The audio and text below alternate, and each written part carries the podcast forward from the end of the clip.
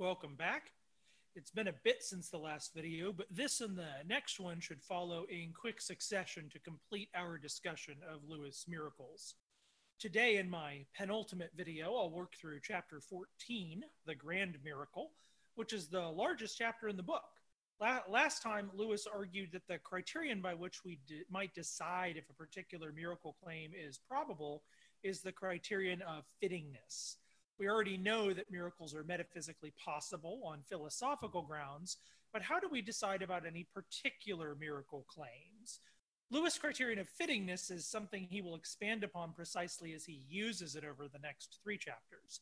Uh, that is, it, it is in the exercise of making judgments about fittingness that we'll discover the sort of thing Lewis has in mind by the term. In this particular case, Lewis discusses the grand miracle, uh, the miracle of the incarnation. And so Lewis writes, quote, the central miracle asserted by Christians is the incarnation. They say that God became man. Every other miracle prepares for this or exhibits it or results from this. Just as every natural event is the manifestation at a particular place and moment of nature's total character, so every particular Christian miracle manifests at a particular place and moment the character and significance of the incarnation. There is no question in Christianity of arbitrary interferences just scattered about. It relates not to a series of disconnected raids on nature, but the various steps of a strategically coherent invasion, an invasion which intends complete conquest and occupation. The fitness and therefore credibility of the particular miracles depends upon their relationship to the grand miracle all discussion of them in isolation is futile, end quote. Lewis' strategy here is admittedly a tad peculiar. In a way, he, he has made things a bit difficult for himself. If he cannot show the fittingness of the incarnation, then all other Christian miracle claims fall by the wayside. Or perhaps we could put it this way if the incarnation is unfitting, then all other miracle claims are unfitting by extension. And Lewis immediately goes on to admit that it's a bit difficult to come up with a standard by which the incarnation could be judged for its fittingness. And so he goes on then to say, quote, if the thing happened, it was the central event in the history of the earth, the very thing that the whole story has been about. Since it happened only once, it is by Hume's standards infinitely improbable. But then the whole history of the earth has also happened only once. Is it therefore incredible?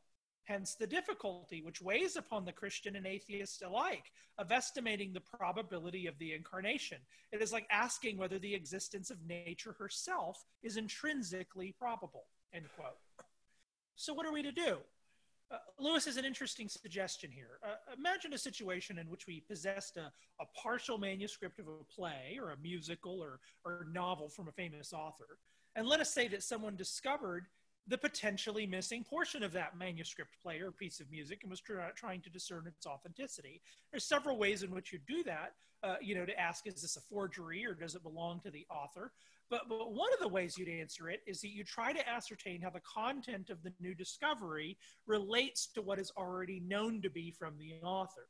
And so, what Lewis asks us to imagine is a scenario in which the newly discovered manuscript actually resolves tensions in the play, illuminates its various parts precisely by being the crucial missing piece. One might say that the, the content of man's knowledge, by analogy, is, is kind of like a, a negative outline that is then filled in with the positive content of divine revelation, especially in the incarnation, God with us, God coming to man as man.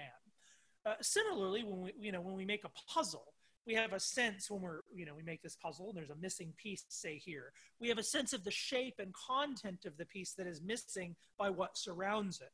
And it is precisely in knowing natural revelation and history and civilization that we come to see the fittingness of the incarnation more clearly. Uh, how does Lewis try to show that the incarnation, though, plays this role? On, on, the one hand, the very theme of the incarnation itself is consonant with the theme that Lewis has been demonstrating throughout this book that the supernatural invades the natural. The incarnation in such a case is simply the paradigmatic case, which all other invasions of the supernatural into the world are, are faint echoes of. Uh, it is worth paying special attention to the manner, as you read this chapter, paying special attention to the manner in which Lewis tries to show that the pattern of the incarnation, various elements of the incarnation, kind of show up all over nature and history. He has four or five ways in which he tries to show this.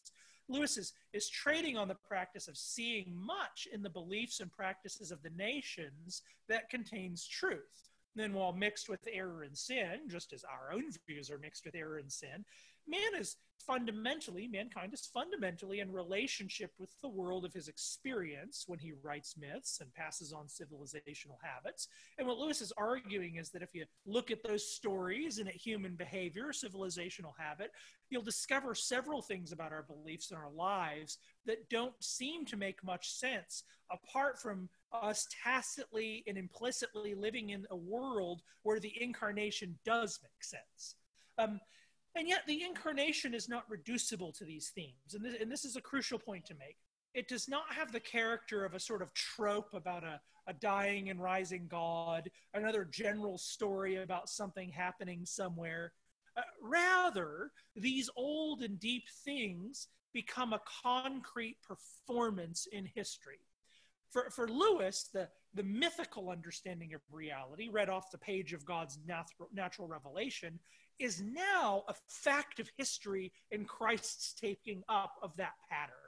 Given the, the length of this chapter, Lewis actually tries, Lewis actually shows with, excuse me, Lewis actually shows this with several themes in ancient paganism that the coming of Christ interrupts, but also fulfills man's traditional religious impulses and readings of things. Uh, pay very careful attention to how Lewis makes these comparisons. He's a, he's a master exegete of themes and and literature, and also later in, in the chapter, a masterful exegete of, of little details of, of daily human life that bespeak Christian truth. In this, Lewis, Lewis continues to show that the particularities of the Christian faith illuminate the general world that we have always already been experiencing along the way. It's worth pausing here to add that this might have something to do with the truly universal character of Christianity that has been observed by, by, uh, by, by many scholars, actually. One of the things that distinguishes the Christian, the Christian tradition from other faiths is precisely that it has very little civilizational center. So, you know, if we were to talk about Buddhism or Islam or these sorts of things, we almost immediately associate it with kind of civilizational centers see, but but Christianity seems to speak to man not just in his general condition, you know, the experience of guilt and the need of salvation, but also in shockingly in a variety of his specific conditions. That is, when whether one is a tribal pagan or a member of an advanced civilization or a farmer in South America, divine revelation typically contains some thematic continuity, even if inversion and reversal, relative to man's ordinary and particular thoughts one of the most interesting things in, in missionary stories is how frequent it seems to be that missionaries find that the message of the gospel is illuminated by highly local and indigenous stories and mores. To be sure, the gospel still corrects sin and error, and that's, you know, again, crucial to state, but it also fulfills what is preserved of natural revelation in man. Another way of saying this is that people of all, in all sorts of civilizations experience the announcement of the gospel as that which they'd always been waiting for, uh, or the, the missing piece of the puzzle, to use the analogy that I, that I used earlier. And it is this kind of thing that Lewis highlights with his several examples in this chapter. The thought and life patterns of man unknowingly bespeak the negative outlines of what is then positively presented in the gospel. Lewis spends, for instance, a good bit in this chapter talking about death. And one of the claims he develops is that vicariousness or substitution is a basic element of the real world. And so this enables him to write, quote, because vicariousness is the very idiom of the reality he, that is God, has created, his death can become ours the whole miracle, far from denying what we are ordinary, what we already know of reality, writes the comment that makes the crabbed text plain, or rather proves itself to be the text on which nature was only the commentary. In science, we have been reading only the notes of the poem. In Christianity, we find the poem itself. End quote. I, th- I, think it's worth recollecting how Lewis is making this argument and how it might become compelling. One could, after all, ask you know, why can't we say that Christianity fits the pattern of everything just because it's another instance of everything? That is, there are lots of dying and rising God myths. Why not consider the Christian faith just another one? And so on with all of the realities that our faith supposedly illum- illuminates. And so, so a few comments in, are in order here, just by way of a reminder, so we can see how Lewis's rhetorical power, argument works to be to be actually powerful argument. So first, Recall that the plausibility of this argument depends upon all that has come before. It is already clear that the supernatural invades the natural. It is likewise clear that there is nothing about God or nature that prevents miracles. And so, in order to evaluate the veracity of a particular miracle claim, we have to evaluate them on the presumption that miracles have already been established as, in principle, possible, perhaps even probable in one way or another. And so, second, then, Lewis' position is not that Christianity contains these universal themes in precisely the same way that they are found elsewhere. There was some overlap between the worship of the Hebrews and the worship of the ancient Near Eastern pagans. You know, they both had sacrificial systems and temples and whatnot. But what animated the Hebrews was what distinguished them from the nations, which was quite central to their religion. Uh, they, had a, they had a rather different view of the relationship between God and creation uh, uh, than many of their civilizational neighbors. And they had their own version of sacrificial systems and temples and harvest liturgies. Uh, similarly, a proper comparison reveals striking differences with the pagan myths. What distinguish the gospel, distinguishes the gospel is precisely that they are not the sorts of sonnets of a bard, but rather a record of a concrete moment in time, a history, something that happens in the first century AD under Pontius Pilate, witnessed by this particular named person. Christianity includes these themes not to kind of one up the pagan variants, but because it is just the fulfillment of tensions in a reality that have been religiously commented upon, sometimes quite mixed with error, by other faiths.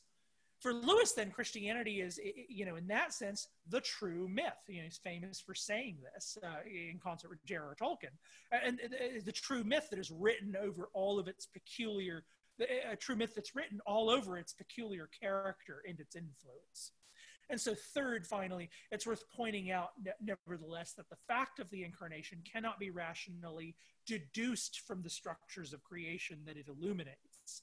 It is not that we look on the created order and go, aha, there must be an incarnation to make sense out of all of this. Uh, there are some philosophers, like Stephen R. L. Clark or others, who try to make a case that maybe you could make an argument like that. But for the most part, rather, what Lewis is arguing is that we can retrospectively see how the incarnation illuminates all things. That is, if we allow the deed, the, the fact of the incarnation, the historical intrusion of the incarnation to illuminate our world, our world is unveiled to us in new ways. The story we've always been in becomes more clear as we see reality at its climax, we then see the whole narrative on the way up to it more clearly. And so Lewis can write about the incarnation finally, quote, its credibility does not lie in obviousness. Pessimism, optimism, pantheism, materialism all have this obvious attraction. Each is confirmed at first glance by multitudes of facts. L- later on, each meets insuperable obstacles the doctrine of the incarnation works into our minds quite differently. It digs beneath the surface, works through the rest of our knowledge by unexpected channels, harmonizes best with our deepest apprehensions and our second thoughts, and in union with these, undermines our superficial opinions it has little to say to the man who is still certain that everything is going to the dogs, or that everything is getting better and better, or that everything is God, or that everything is electricity. Its hour comes when these wholesale creeds have become have be, begun to fail us. End quote. Is a fascinating comment and has particular relevance for our times. Consider how the, the dismissal of the incarnation functions similarly to the kinds of readings of things that make people pessimists or optimists. On the one hand, both pessimists and optimists tend to think that their readings of things are written on the very surface of reality. It's obvious that everything is falling apart or, or obvious that everything's getting better. And yet, it is precisely what Lewis calls our second thoughts that suggest that things are more complicated. And it is in that mature stage of thought where we have been careful and ruminated upon reality and begun to see its various parts in kind of a synoptic fashion, uh, in an integrated flash of insight, that the incarnation really comes to the fore as a central, uh, cohering, integrating piece of reality and of history. In its light, we begin to see all things as being informed by its pattern. The incarnation, you might say, is close to the heart, to the very center of the logos, that structure of things that just is patterns and illuminates the whole of reality in the next video, then, our, our last video, we'll look at other examples of miracle understood as, as lesser instances of God's general invasion of nature in reason and morality, and lesser instances of his paradigmatic and central invasion of creation in the coming of the Christ. What Lewis will help us to see is that these miracles do not have the character of just kind of random magic tricks, but function as a commentary on the world and God's plans within it. Uh, but until then, farewell, and I'll see you next time.